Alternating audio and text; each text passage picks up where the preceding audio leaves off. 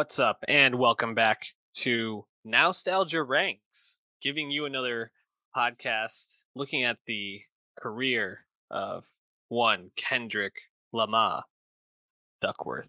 Dave, my trusty co-host, is here to talk all about it. Dave, how you doing, man? Doing well. Love me some Kendrick Lamar. Love Kung Fu Kenny. It's uh, quite the career to look back on. We wanted to wait until the long awaited album Post DAMN came out. Mr. Morale and the Big Steppers finally came out this year in 2022. So after some time with that, we can now really dive into that discography thus far because it's been quite the impact so far. Yeah, it's uh, you know, in listening back to a lot of these records to just kind of reflect on what Kendrick has meant within our lifetimes as an artist. really, I mean, coming into his own when we're in college, when we are at our probably peak of like finding new music, really wanting to connect with music that, that spoke to us. And to see him go from being this, you know, like kind of little known rapper, kind of up and coming, to really asserting himself as uh, what some people would probably say is the most influential rapper of the last decade, um, maybe of the 20th century. You know, I think there's an argument to be made. So uh, it, uh, there's a lot to dive into here. Um, as we work our way through, if you're listening and enjoying, hit that subscribe on youtube.com slash nostalgia pod. And also you can find our podcast through our link tree on our Twitter at nostalgia pod and listen to it any way you want to there. But Dave, why don't we just start off talking about tell me when was the first time you remember really being aware of Kendrick? Yeah, it, it's tough for me to place it exactly, but I remember the gen the general gist was that I had seen the ADHD music video posted on the blogs sometime in 2011. I'm not sure if it was right when it came out. I th- want to say I came to Kendrick it might have been after Section 80 was already out in 2011. I'm not exactly sure. It was around that time. ADHD was the first song I heard.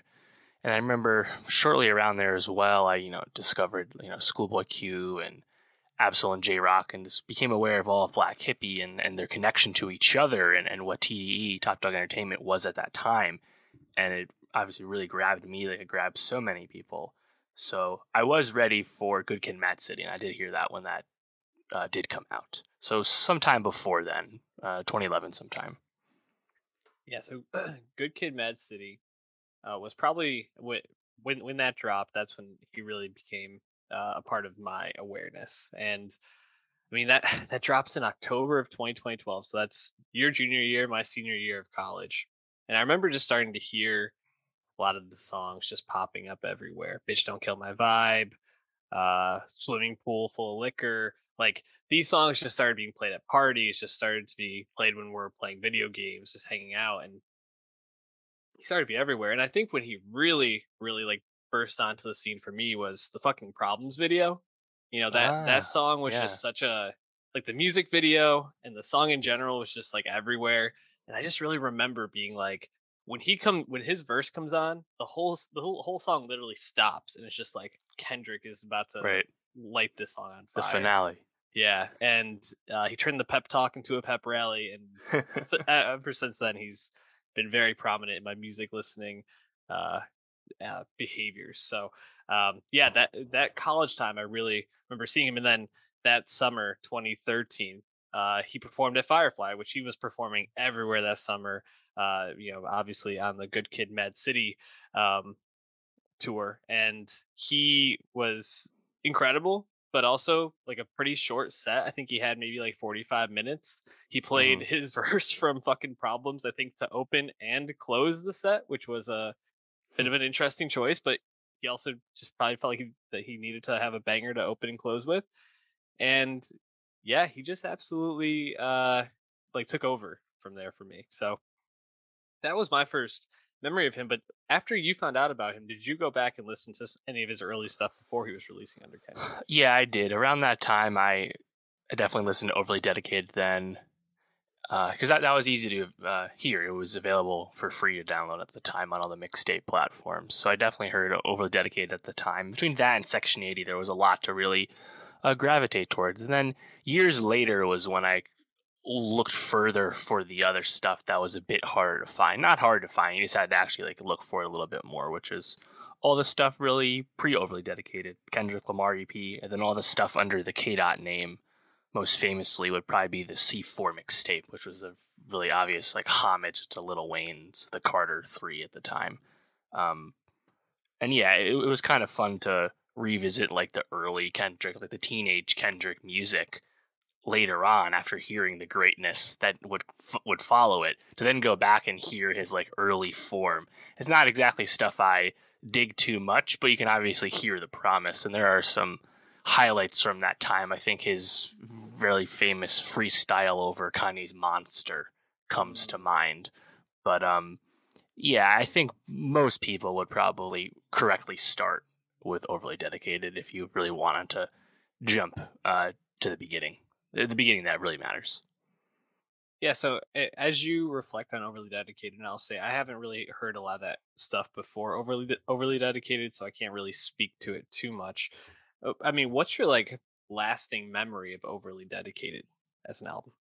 Yeah, well, I think about it pretty similarly to Section 80 because again, I heard them both after the fact or you know around the same time, and even though he would go on to have to do bigger and better things and become much more famous, much more commercial, all that stuff, it is kind of cool to hear him in his early 20s really put himself front and center with this introspective and also worldly music, you know, and uh, the big highlight would be, of course, Ignorance is Bliss, which got the attention of one Dr. Dre, which ultimately led to Kendrick working on Detox at the time when that was still happening.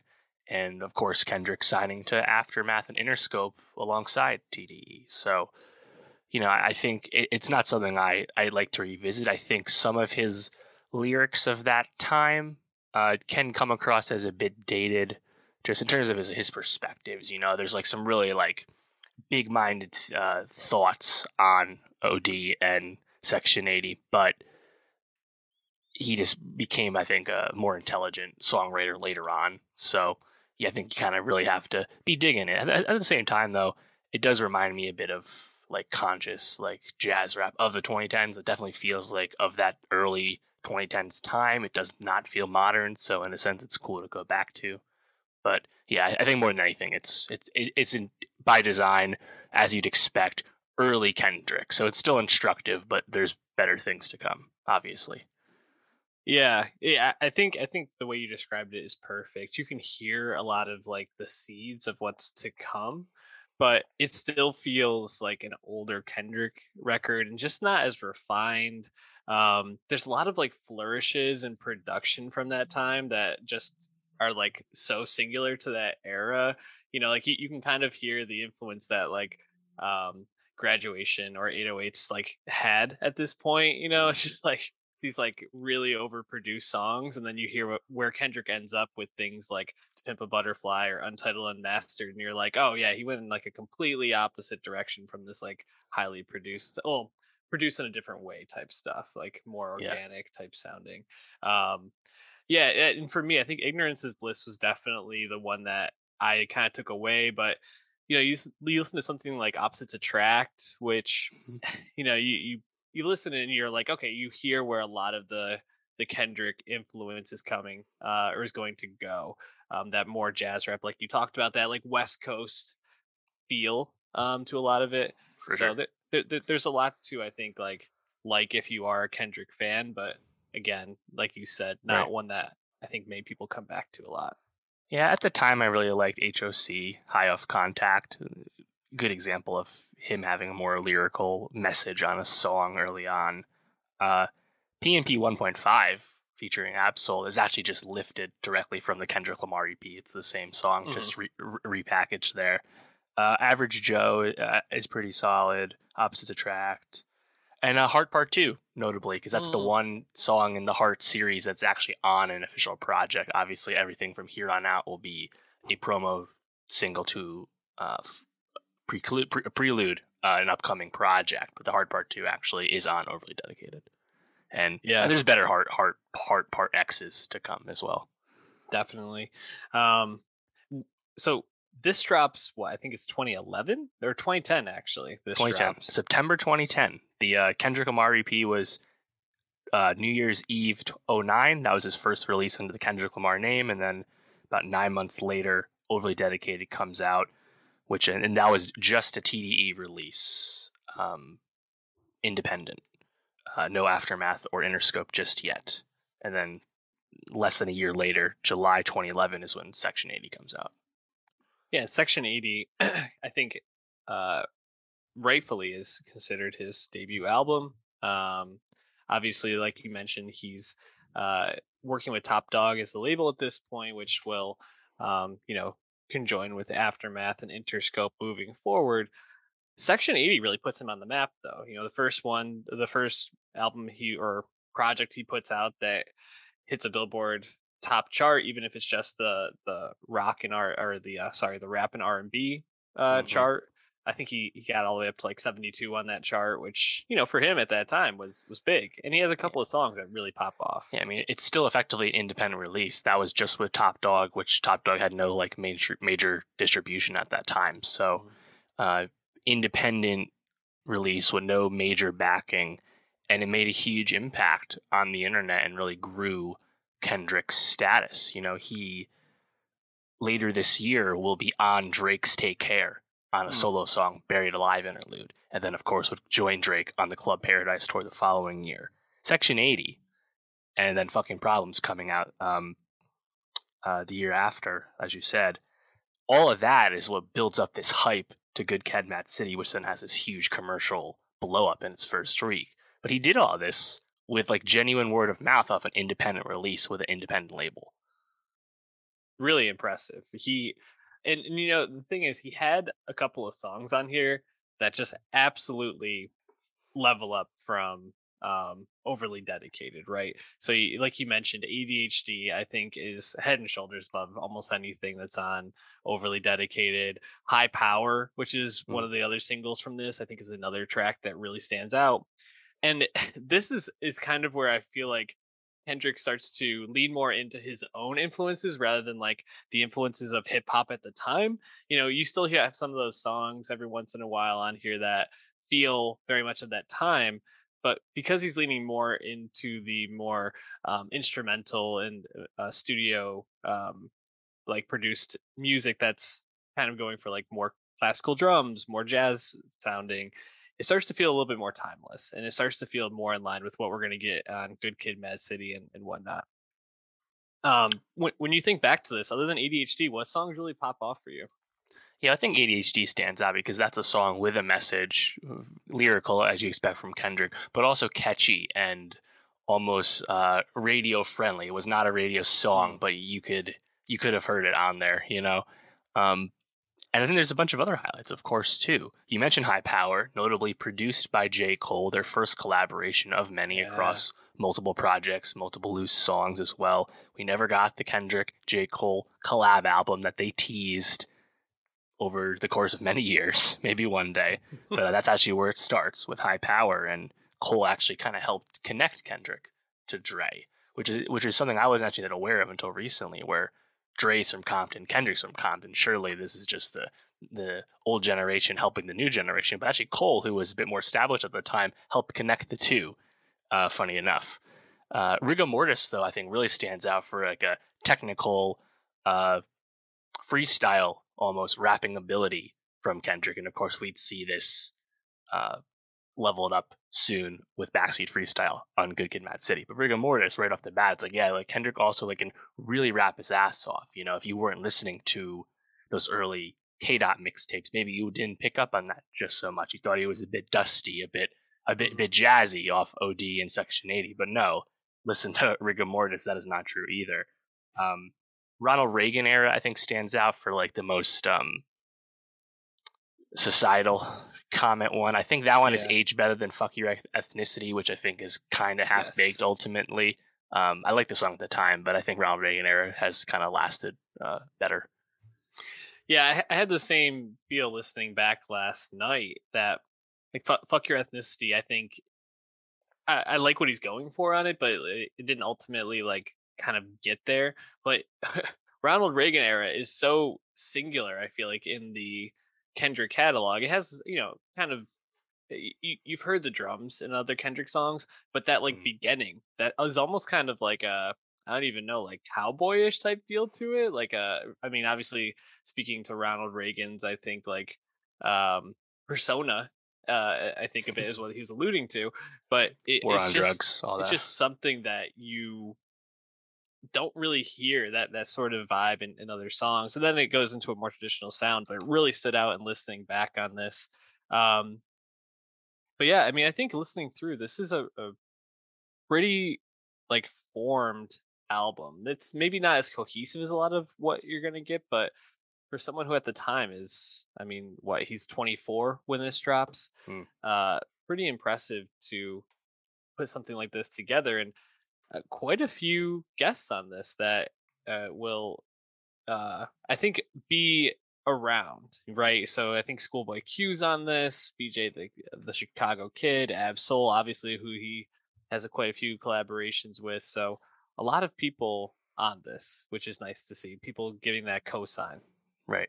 Uh, probably most notably be RZA on Ronald right. Reagan era. Like obviously yes. hearing Q and J Rock and Soul Solo makes sense, obviously with the Black Hippy TDE connection, and they definitely collaborated more around this time than they would do later on. Um, but yeah, having RZA on your album, having a J Cole beat at that time when Cole was actually doing a lot of producing, um, yeah, um, I mean, I think Dr. Dre actually mixed mm-hmm. uh, High Power, if I remember right, too. So, yeah, uh, it, it, I think Section 80 kind of has got a bit of like a life of its own on the internet these days, where there's some people, some Kendrick fans, like really ride for it as yeah. like like one of like the, the, the pinnacles of the Kendrick catalog, and will rank it above uh, entries that are more recent. And you know, I think those people are quite passionate. I don't necessarily agree with them, but I think it does speak to that there is a lot of qualities and, and good songs that have lasted from this album. I just think overall, the body of work, it's kind of hard for me to rank this above what would come next. Yeah, it's it's a good album for what's to come, but man, uh, when when you have the kind of career Kendrick has, and you're, you know, this comes out in July of 2011, and then we're getting about a year and a couple months, a uh, year and change later, mm-hmm. Good Kid, Mad City, which is when Kendrick just completely establishes himself as a force in the music world. Um, not only for having multiple songs that are going to uh, be played on the radio, uh, be Billboard right. hits, but creating an album that is cohesive and uh, tells a story and has political and social commentary that's thoughtful and uh, some i think really well formulated critiques it, it's just a really impressive record no matter who it came from but i think especially because we hadn't seen kendrick put out something this cohesive before it's like holy shit this guy his ceiling has completely lifted yeah, well, absolutely. If this is the first album with major backing, and right off the bat, it sells 242,000 first week, just like that, Kendrick is a significant commercial force in hip hop, and he's doing it with a, you know, honest to goodness concept album. It's very personal, yet still very familiar in its West Coast sound rap album, you know, and like you said, stuff would hit the radio stuff like swimming pools and on you know uh, you know less mainstream radio stuff like backseat freestyle and then songs just kind of uh, crossing over in a sense like bitch don't kill my vibe it's yeah it, it's just kind of funny to hear uh, see remember see all that happen alongside an album that also has stuff like sing about me i'm dying of thirst you know and just like really like dense storytelling tracks but and and, and quickly of course mad city the song would become one of those bangers, one of those classic uh, DJ drops at this yeah. time as well. And uh, as people remember, this album the following year would lead Kendrick to get multiple Grammy nominations. I believe it was seven, including Best New Artist, Best Rap Album. He actually didn't win anything, of course, because uh, that was the Macklemore moment. And as we all know, Mackle- Macklemore uh, felt bad about it too, because Macklemore, to his credit, was a real hip hop fan and was like, you know what, Kendrick is better than me. and Man. that was tough, and we, we, people have relitigated that a lot. Uh, you know, Kendrick's relationship to the Grammys, and uh, he will win Best Rap Album the next two times out. But um, yeah, I think uh, I mean, Good Kid, Mad City. In a sense, it it's funny to think that it's about to be ten years old. Yeah, that's, that's the part that's kind of wild to me. Um, yeah, you're old, man. Yeah, I guess. yeah, I remember hearing this. This came out the day before my birthday in 2012, and was really hyped for it, and definitely something that is listened to constantly uh, at that time. And actually, just looking back, before this came out, and even before Section 80 came out, Kendrick made XXL Freshman. Really yes. speaks to how XXL used to function, where it was truly like a finding people on the come up thing. Kendrick was on XXL before Section 80 came out. He was not super well known. But listen to this list. These are his peers on yes. XXL 2011. CyHi the Prince, Mac Miller, Meek Mill, Big K.R.I.T., YG, and Lil B the BasedGod. Like an absolutely loaded list. Pretty awesome. It, it's insane because I mean, prior to this, so what, 2011, there's a, a show in LA where Snoop Dogg, Dr. Dre, and the game come out, and they're like, yep. he's the king of the West Coast. Like he he's already anointed by uh, right. all, all, the the OGs on the West Coast of, of, the West Coast scene. Pretty much everybody at this point is talking about him. But yeah, to be included mm-hmm. on that list, and for that for so many people on that list to pop off the way it did, it's like the rap scene at that time was just insane. I think I think XXL seems to do this like every like three or four years, just have like this insane year where they have like mm-hmm. four four or five people that are just going to be in the game for a long time. They had one, I think, a couple years back, whichever one Polo G was on, I think was like really yes. stacked too, if 20, I remember. 19 or 20. Yeah, that was yeah. good So uh, it's it just seems to happen, but he's just really blowing up. And then for it all to just like actually come to fruition on Good Kid Mad City is insane. And mm-hmm. you know, you, you go down the list and I'm just trying to like find the song here that's like not good. You know, it's like Sherane, I guess, uh, the first track maybe is one I d- I don't really like go back to a mm-hmm. lot, and maybe uh, maybe Real and Compton. I'm like, ah, those are fine, but like, yeah, I, I would say the songs were Dre, honestly. Compton yeah. and even the Recipe more. Recipe was like kind of like a mm. weird promo single before the album came out. Even though he has Dre actually performing on the songs, those are I think some of the weaker entries, you know.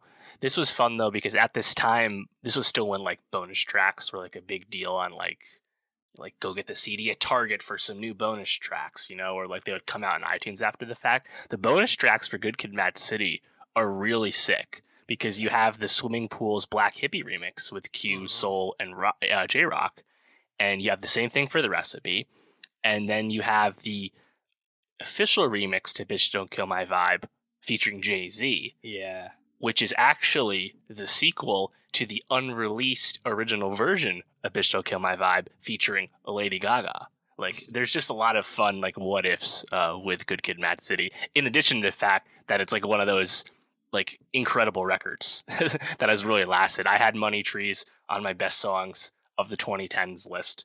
Uh, the J Rock verse is amazing, but so is Kendrick too. Um, honestly, you know, I think one one other song that I don't really listen to all that much would be "Poetic Justice" with uh, Drizzy ah. Drake. You know, kind of Drake returning the favor after having Kendrick on "Take Care," going on tour with Kendrick. Then you get Drake on your debut album. It was a big deal at the time for sure. Um, and it's you know, I think it's just a bit softer. Like it's just really not not what I like with some of the other stuff on the album, but there's just so many fun flourishes. Like I love the way the art of peer pressure starts too. I find that that that uh that song very catchy in the beginning. Mm-hmm. Um, yeah, I mean, I, I, people know at this point how good it has been, but like I said, it, it's kind of wild to realize that it's been that long since it came out. Yeah, and just to put the the point on those bonus tracks, and just to think that like final anointing you get some Mary you get Mary J. Blige just come on and sing on Now or Never. Like mm-hmm. that's a pretty insane like guest verse. She doesn't do a lot of that sort of stuff. So uh pretty awesome. Also, it, just in looking through the the people who are on this, uh, MC Eiht really stands out because it's like you have these huge people, then you have MC Eiht, which you know successful in his own right, but not quite to the level of uh, Drake and Jay Z uh, and Dr. Dre. Um, I guess Anna Wise also on Real stands out for the same Right. reason, but um, Yep. yeah, good, good Kid, Mad City, uh, a really good album. Um, people didn't know.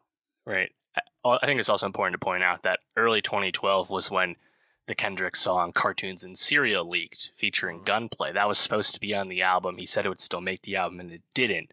Although he did end up closing a lot of sets at the time with it. I actually did see him perform that song. And that is actually one of his most heralded songs of this period. And it's actually just an unreleased track. Um, you know, I think, you know, the year before you had the Look Out for Detox song from Kendrick on a Donald Glover, Childish Gambino beat of all of all people too. You have West Side Right on Time, this uh, promo single that doesn't make the album. Like all the loose Kendrick songs at this time are also bangers, you know. Uh, it, it's just that, that kind of reminds me of like a different time in hip hop too, pre-digital streaming platforms where like it was more the wild west on the internet where like Yeah. stuff would come out and like c- stuff wouldn't be super promoted, you know, not as not not monetized at all, you know. It's just a very different time, but uh, between like the Black Hippy remixes to the songs and the unreleased stuff, it's just it was just really fun to to really follow stuff with uh, hip hop at that time. Good Kid, Mad City um, peaks at number two on the Billboard Top 100 of the U.S. charts. Right, it's the last Kendrick album that's going to be lower than than one, uh, and that that starts two and a half years later with Pimp a Butterfly. And for most people, Good Kid, Mad City is their magnum opus. That's the album people are saying nothing's ever going to top that. You know, he's going to make good stuff, but like nothing will ever reach that height. Uh, to Pimp a Butterfly, widely regarded as Kendrick's best album, his magnum opus, just an absolutely um almost perfect album. I think some people would say. I think if I'm remembering correctly, it was number one on like Pitchfork's albums of the decade, number one for many people for albums of the decade. Mm-hmm. Dave, does Pimp a But to Pimp a Bu- Butterfly deserve to be above Good Kid, Mad City? Yeah, I think so. Uh, plenty of people would switch it, and I think there eh, there's perfectly fine argument and, and, and opinion to having Good Kid, Mad City first. They're both masterpieces, but for s- such different reasons. I think it really Yeah. comes down to what you value more.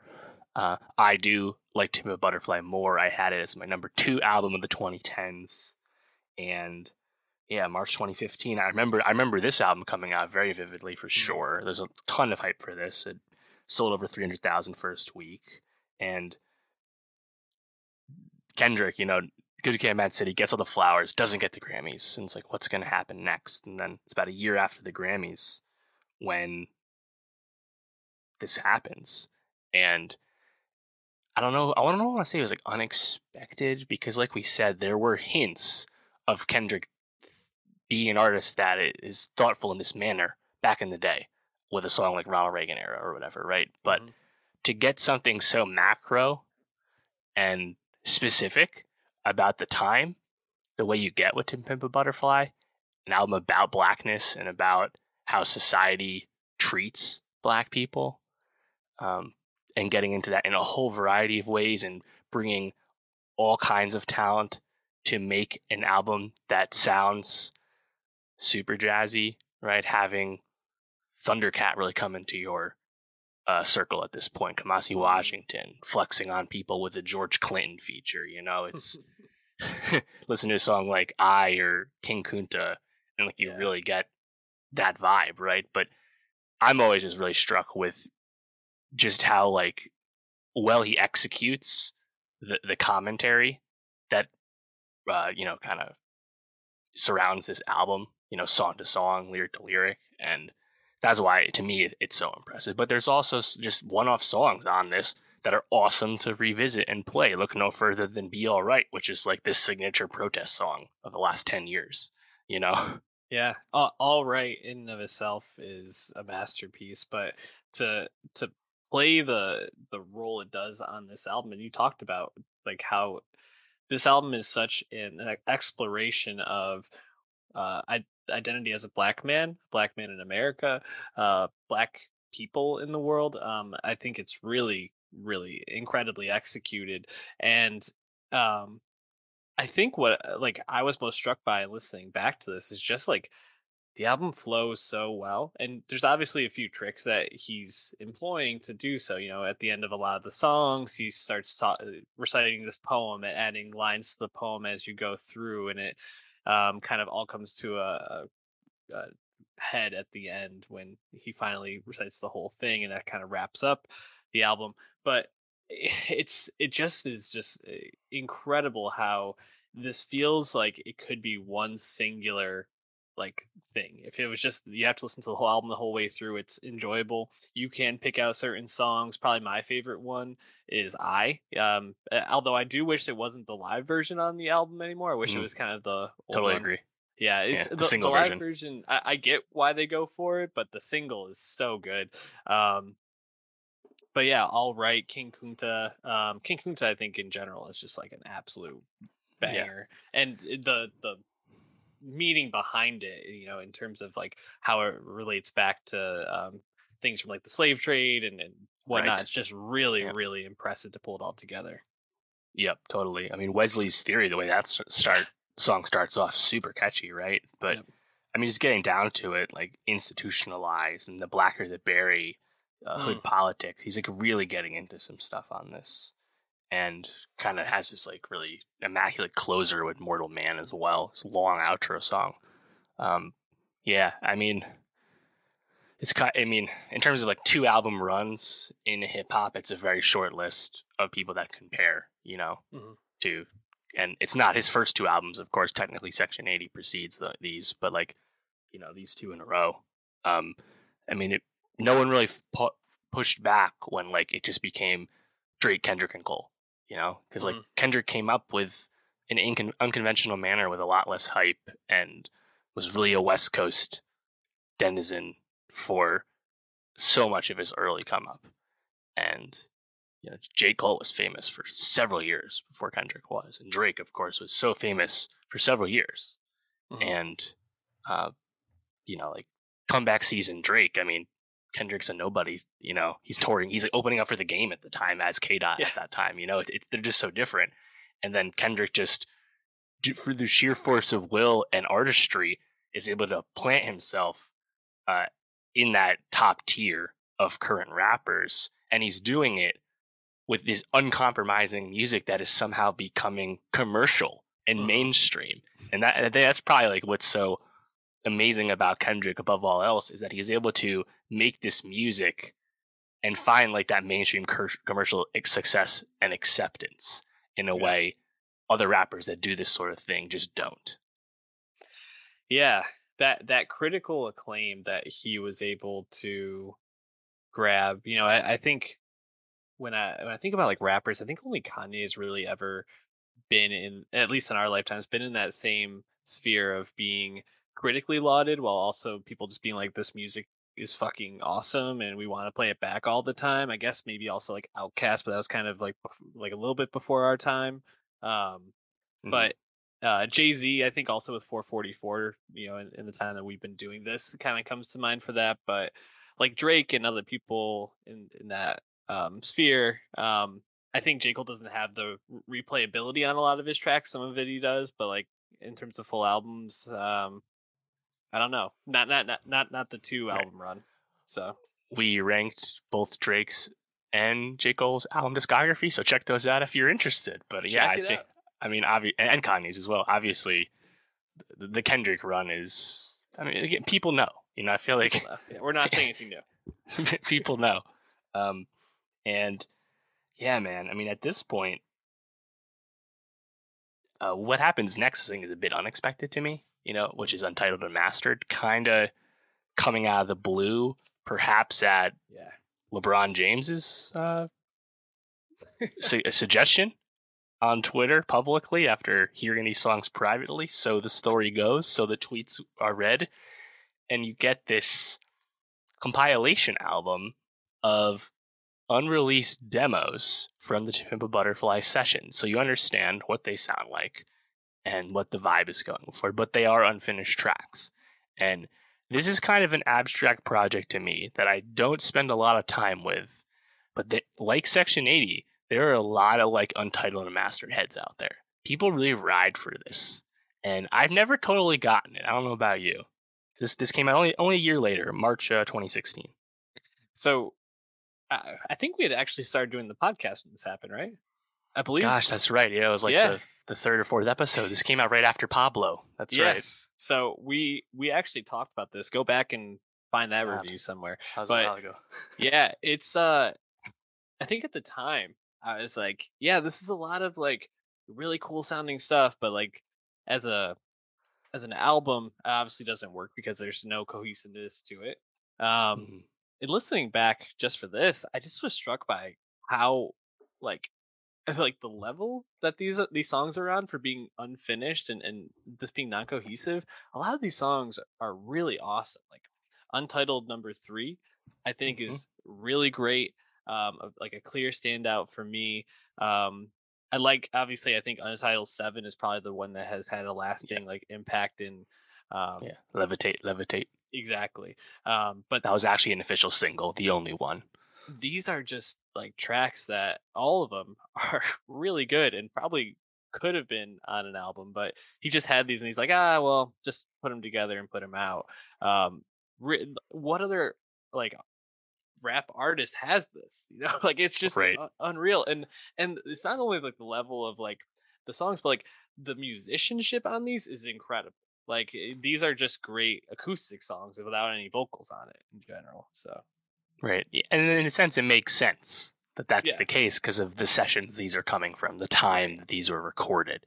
And I think my takeaway remains that, like you were saying, these are better than other artists' best songs, which just speaks to Kendrick's talent. When compared to Kendrick's actual body of work himself, his lofty standards, they don't really compare to much else to me. But it is a cool kind of like peek under the hood of like that process that process but also just like kendrick starting on second base with most of his music Yeah, yeah, that that's a great point. Um, you know, even just looking back at the Pimp Butterfly list, I didn't even realize that like Sufjan Stevens has like song credits on there or writing credits on that there. wow Pharrell Williams is uh, the produ- one of the producers on All Right and writers on it. It's like he, these are just people that are just kind of like thrown in for a song or two there. He's he's got everybody working with him. But yeah, Untitled Unmastered kind of came and went for me, but it was like a nice like way to kind of bridge that Kendrick gap because you know for a while he's putting out albums every year, and then between Good Kid, Mad City, it's a two and a half year wait, and then between Pimp Butterfly and Damn, it's another two and a half year wait. So there's uh, it's nice to get something from Kendrick, in my opinion. Um, yeah especially after the wait post Damn that we just experienced yeah, five years. So, um, why don't we move forward to Damn though? Because I, I think as I was listening back, I have a very clear memory of listening to Damn. You know, driving in the car, um, thinking about our our conversation we were going to have about it, and in listening back, I I don't think I liked Damn as much as I did at the time. And I, Mm. I think it's a, uh, I think there's some songs on it that really hit, and then there's some songs that I just really did not connect with. And uh, Mhm. there, there- there's one in particular we'll, we'll get to. But what was your experience listening back for this? yeah so i've kind of like determined this take a while ago well, like when mr morale came out it's like yeah everyone was really fucking with damn his most commercial release to date his biggest album to date 600000 first week obviously different sales rules back then but still monster first week kendrick at his commercial peak you know arena tours at this time Humble, his first number one song. You know, previously Swimming Pools, quite impressively, got to like number 17. But Humble was like a honest to goodness, like number one smash on, on Billboard Hot 100 mainstream song, right? This was Kendrick's commercial nature, and I think the fanfare for Damn was that even though this was like mainstream commercial Kendrick and, and very listen, re-listenable and fun, it also still has all the Kendrick intelligence that you that you want and mm-hmm. expect from hi someone of his talent with his pedigree to this point. And I still really like it, but I don't think the album Damn compares as well to Good Kid, Mad City and Pimp Butterfly as records. it is in a sense a quite personal album, like Good Kid, Mad City. You know, he get he gets more insular again after To Pimp a Butterfly with Damn, but I think you're right. There are some tracks that I don't really like uh, too much on this, but man, I mean, I think the highlights of Damn are, are just just some bangers. To be to be clear. Yeah, I think these have some of the more radio friendly Kendrick singles on it. On it, um, you know, obviously you mentioned Humble. I think DNA is a, a clear standout from this time.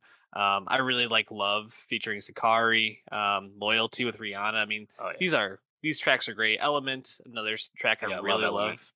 But then you get tracks like Triple X featuring U2, and I'm just like, what's what's happening here? Like, why are you doing this?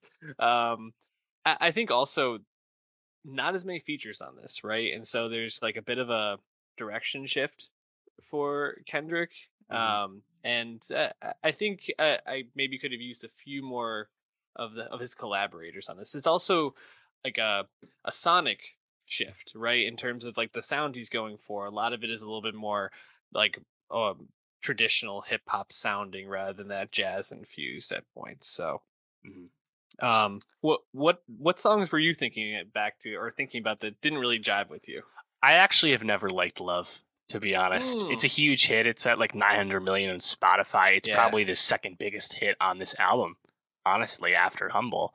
But I never really liked it as just kind of like a slower song. I, I never really liked like love song Kendrick, even though like he's good at it. It's just not really what I like to hear because I'd rather hear like something hard hitting like Element, just my personal taste.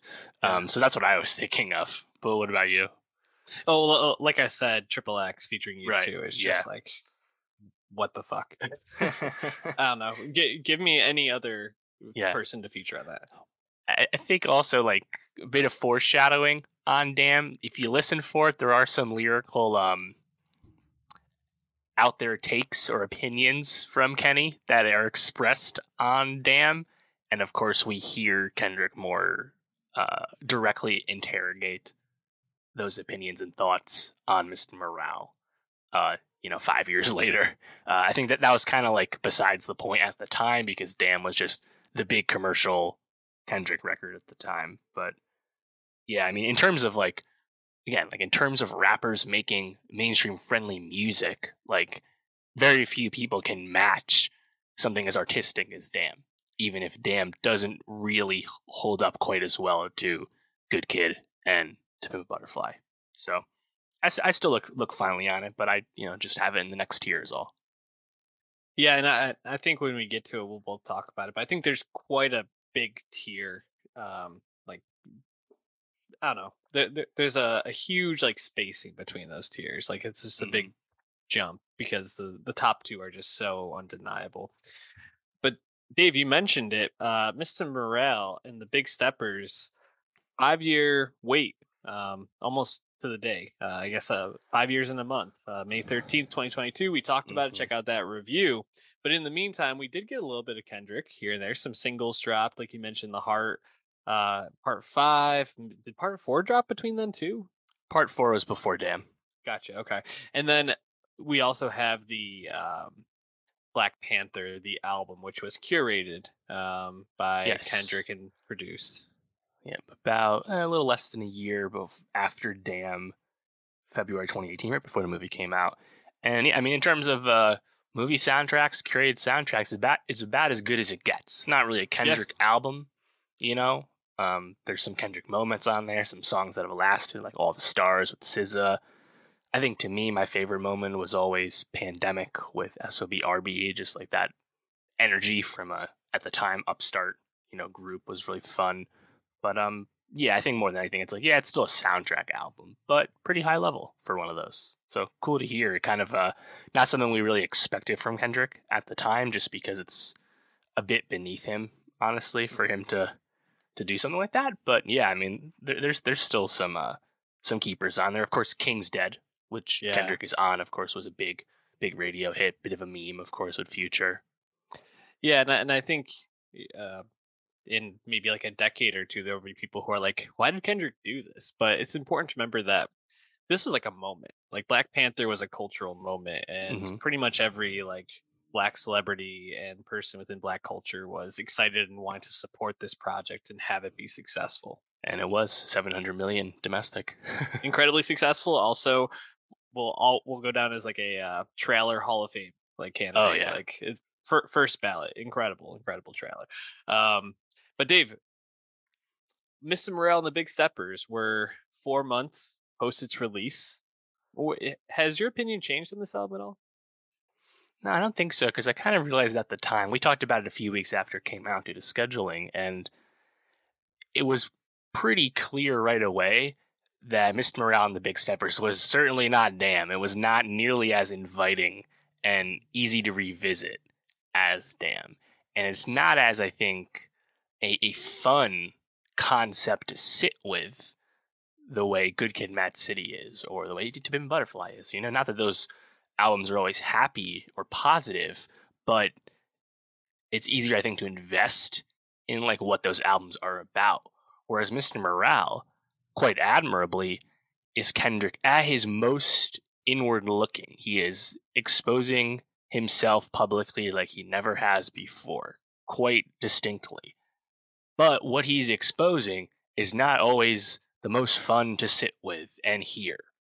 Part of that is Kendrick exposing beliefs about himself, you know? It's just I give him a lot of credit for releasing truly a, a one for me type record because he of course had to know that there weren't any like really big hits on this like uh, N95 has done pretty well and Die Hard is like the third single has lasted a bit.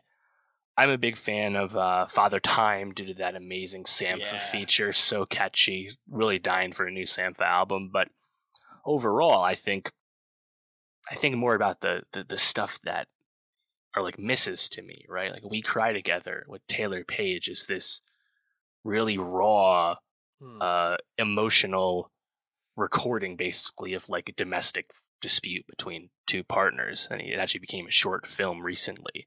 But to me, like that's just a grating thing to hear, and of course, Auntie Diaries is kind of a failure of songwriting, despite some well uh, well intentioned, you know, thoughts, and we talked about that more clearly on the album review. But yeah, it, it's a it's a record where like it has strong qualities, but it is really uninviting. It is really uh, kind of closed off, despite the fact that it's actually Kendrick opening himself up like never before. But it's like you might not look like what you're seeing, and like I said, I, I appreciate Kendrick being like, you know, I I am put on this pedestal by people, by, by white people, by society, and I am a flawed person, and here's why. I think that is like a really admirable thing to put out there when you're in his position, and he does it, I think, in a good way. It is just not not necessarily what I like to revisit. Is all. Yeah, and uh, I think uh, you are definitely not alone in that. Um, it's also like a pretty long album, and I think that's the thing. Kendrick makes these long albums, but a lot of times because they're so cohesive, because the storytelling and the way he weaves in his commentary is really cohesive, it makes the albums feel a lot shorter to listen to.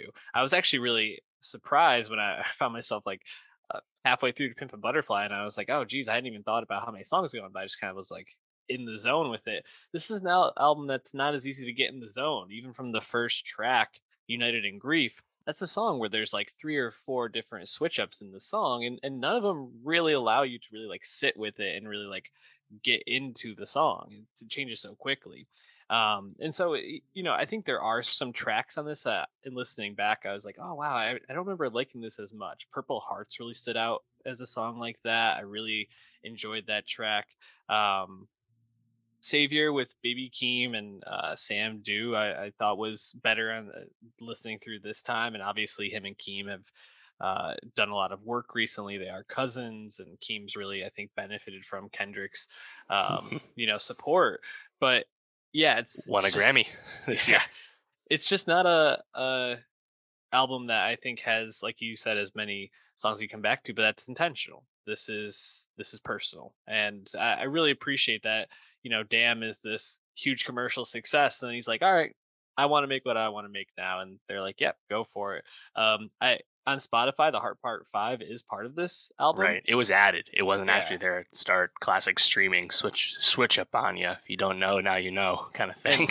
and in the heart part the heart part the, the heart part five is really great um Mhm. so um i think that's Yeah. probably one of the standouts from this period but yeah i think i I think it'll probably be remembered as a, a well well done album but just not one that people are right. coming back to often Like there's a lot to admire about Mother I Sober, but like as an Right. album, it's you know not as not as fun, which is again totally all right, and it just makes the next Kendrick album even that much more intriguing. Of course, Mr. Morale was the final Top Dawg album. Now we know Kendrick's next album will be on his newly formed multi flanged conglomerate PG Lang. We don't really know what PG Lang is, except that Kendrick is not on TDE anymore.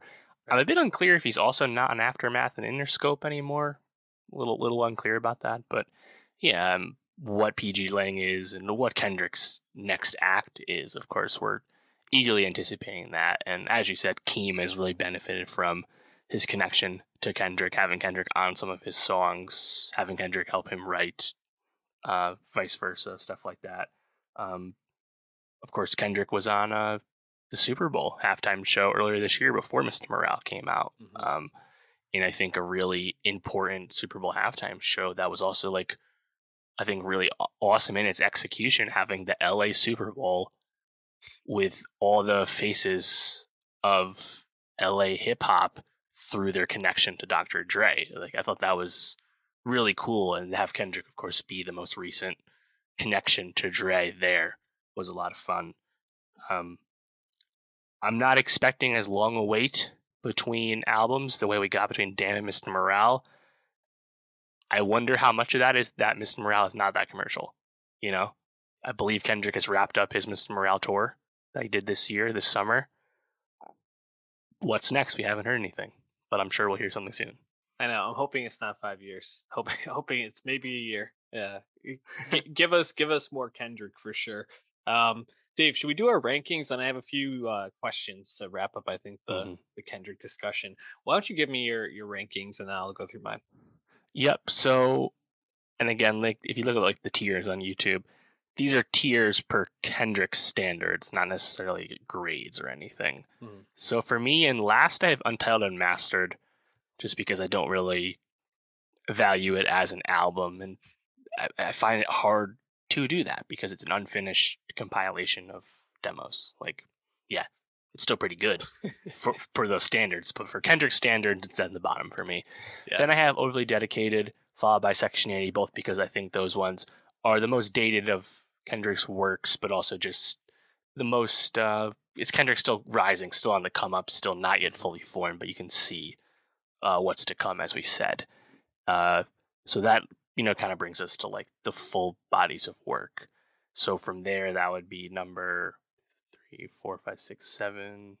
Five. So number number four would be uh, Miss Morale, for all the reasons we just said, and then number three, Damn, kind of predictably because it's not on the level of the other two, and then I have oh I actually messed this up on my graphic. I have Good Kid, Mad City two and Two Butterfly one. It's actually reversed on my graphic, which I guess speaks to most people's opinions on it. Yeah, it's like a yeah. 50-50 thing.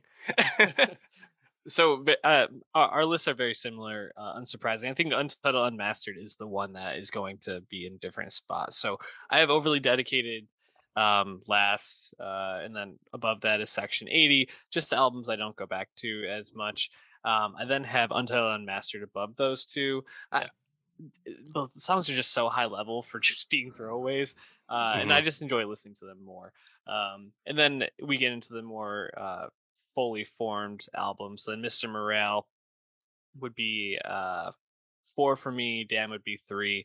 They're in their own tier for me, and then I would put Good Kid Mad City and Pimp a Butterfly. I guess if I had to like change the tiers up like you do, I'd probably put uh Damn in its own tier above Mr. Morale. And Mhm. A Butterfly, I have like just edging out uh Good Kid Mad City. I think if I had to listen to one of them, I might come back to Good Kid Mad City just because Yeah, I kind of feel that way too. It- Yeah. which is it's like admiration and like critical evaluation versus like personal preference. Enjoyment. And it all depends on how you make your list and what your philosophy is for how you actually rank stuff. But that's kind of where it comes down to me, where like I think both albums serve like two very di- different purposes when you're ranking them, despite Right. the fact that they're both good at both of those you know things. It's it's uh, it's complicated, but it's because they're two amazing albums. Yeah, I guess for me, it's. Uh, I- I think you really summed it up well. But if we if we were like at a party with our friends and we put on uh, "To Pimp a Butterfly," I think people would kind of be like, "Ah, this is good," but like, well, what do we? Why would Well, this? it depends on the song for sure. If we put on "Good Kid, Mad City," the whole album, I think people would probably be singing along to it, and that probably just speaks to also the point of our lives when we yeah we're able to listen to that and really like play those songs. So yeah, uh, can't really go wrong with either one. Um, Dave, favorite Kendrick collaborator for you? oh, that's a great question. You know, in a sense, the boring answer is just like all of his producers for years and years, like Yeah, you know Dave Free and Soundwave and um, Tae Beast. Like he's been working with he worked with those guys for over ten years. Um, But that's kind of a lame answer, I guess.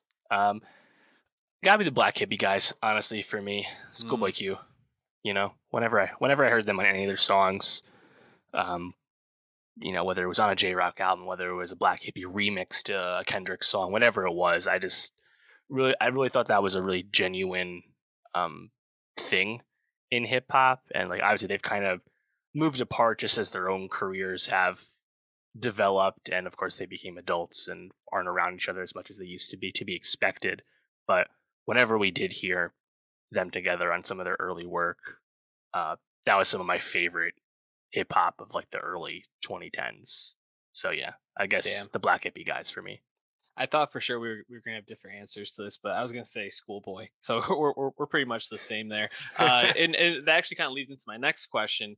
I think J Cole is a is a good like other answer too, whether it's pro- producing or some of those like one off singles that they're both on together. Yeah, he came to mind for me as well. Um, my next question, but I'll, I'll kind of preface with one of my answers. My one of my favorite Kendrick features is on Collard Greens from Schoolboy Q. I just Mhm. think he absolutely comes on, and destroys that song. I already mentioned "Fucking Problems" as another one of my favorites, and then I think obviously "Family Ties" is a more recent one. Yep. Yeah, right. Another one that he comes on and crushes. What What are some of your favorite Kendrick features? Well, you got a lot of the good ones. Uh, Blessed on the Ah. Schoolboy Q album Good one. on uh, Habits Contradictions.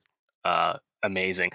Uh, we'd be remiss not to mention Control, technically a feature on a Big Sean song, of course, made a huge uh, shitstorm when that happened. Very fun. I, I, that was a fun time to be a hip hop fan for sure. Mhm. Um, I mean, he's got a lot of them, right? You know, I think it's actually funny to think on like Kendrick features that are like kind of unsuccessful, Yeah. like um, like Goosebumps, Travis Scott, Mm. Monster Track, but the Kendrick feature isn't actually that good. It's like we don't really want to hear Kendrick like doing that kind of like sex talk. You know, no offense. This is not not his strength. Um, I, I mean, yeah, tons of Black Hippy examples, of course. We don't need to belabor that, but um, I think kind of underrated would be um for me is Rich the Kid's new Freezer featuring Kendrick Lamar, which only exists because Kendrick happened to walk into the studio when Rich the Kid was there and was like, "Actually, this song's not bad. Let me hop on this and just That's doing Rich the. Kid this amazing solid." Uh, Ke- like Kendrick's the best. Four years ago, whenever that was. Oh Um, man. yeah, th- there's a ton of good examples, man. Obviously, right. he, he he was he was very prolific, like right away. Um, Yeah. as soon as like Good Kid, Mad City came out, so there's tons of Kendrick features. Um, let me so let, let me wrap up with this question. We obviously love Kendrick. If I had to, if I said to you, Dave, you get to play like three Kendrick songs. It's like make someone love Kendrick. What would be the three you choose? Money Trees Hmm, for sure. God, it's really hard. it's It's really tough hard, question. right? Money Trees. I'm gonna take something from Pimp Butterfly. All right. Money Trees. All right. And man, take your pick from there. I think I'd probably throw "Humble" in there. I was kind of thinking that too. It's like you want like a, like a hit, hit. You know, Yeah, a real like banger for him. Yeah, you can't Um, really go wrong though. There's so many permutations. Yeah, for me, it probably would be uh, "Bitch Don't Kill My Vibe," uh, "Humble," and then yeah, pick something off "Pimp Butterfly," maybe "I." Um, the the Mhm. single version, but yeah, there's there's so many good choices there.